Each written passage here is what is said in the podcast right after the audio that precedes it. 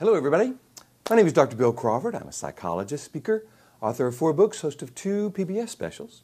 Here today to give you another tip on how to help you create the life you want, how to bring more clarity, confidence, and creativity into everything you do.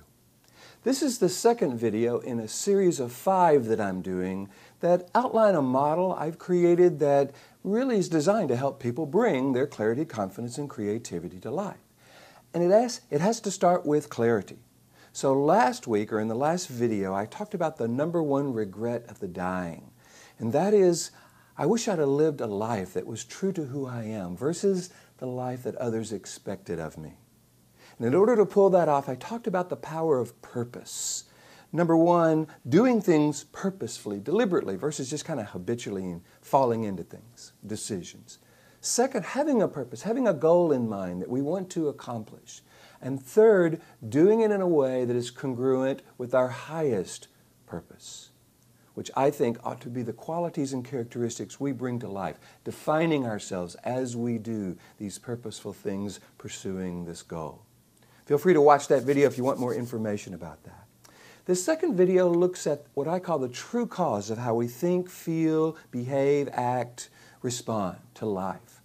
And that is 2 things. #1, our past. And #2, what I call our piece of the pie. Our past, basically, obviously, is all the things that happened in our past. And we have been very influenced by that. We learned a lot of things from being little babies to who we are now, and those learnings are informing and influencing how we think, feel, and respond. Some of those are wonderful. Some of those we want to hang on to. Some of them we want to change. But if we can look at those reactions not as just thoughts or habits, but actually physiological neural pathways in our brain, then we can begin to say, okay, do I want to continue to go down that pathway, or do I want to forge a new pathway? One of the things I talk about in my Life from the Top of the Mind philosophy is how this middle part of the brain, this limbic system, actually works as a scanner and a processor and a router. It scans incoming data, routes it either down to the brainstem or up to the neocortex. So I like to create as many neural pathways as possible, from the limbic system up to the neocortex. Part of that has to do with looking at my past and seeing which one of those old thoughts, beliefs, patterns I want to hang on to, which ones I want to change. Our piece of the pie has to do with our perceptions, interpretations, and expectations, PIE.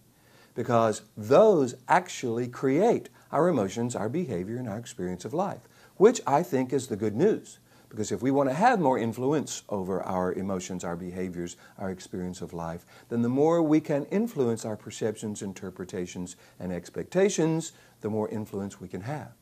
Especially if we look at those situations or types of situations or people or events or whatever that in the past have triggered our stress, frustration, anxiety, resentment, anger, whatever, that got in the way of our clarity, confidence, and creativity, we can say, okay, what's my old perception of that? How am I interpreting traffic or difficult people or deadlines or other things in my life? What are my expectations about those situations that are triggering this reaction? And if I begin to choose new perceptions on traffic, maybe traffic is just a bunch of people going the same way I am. How do I want to experience that? How do I want to feel in traffic? What would I teach to someone I love? I love that question.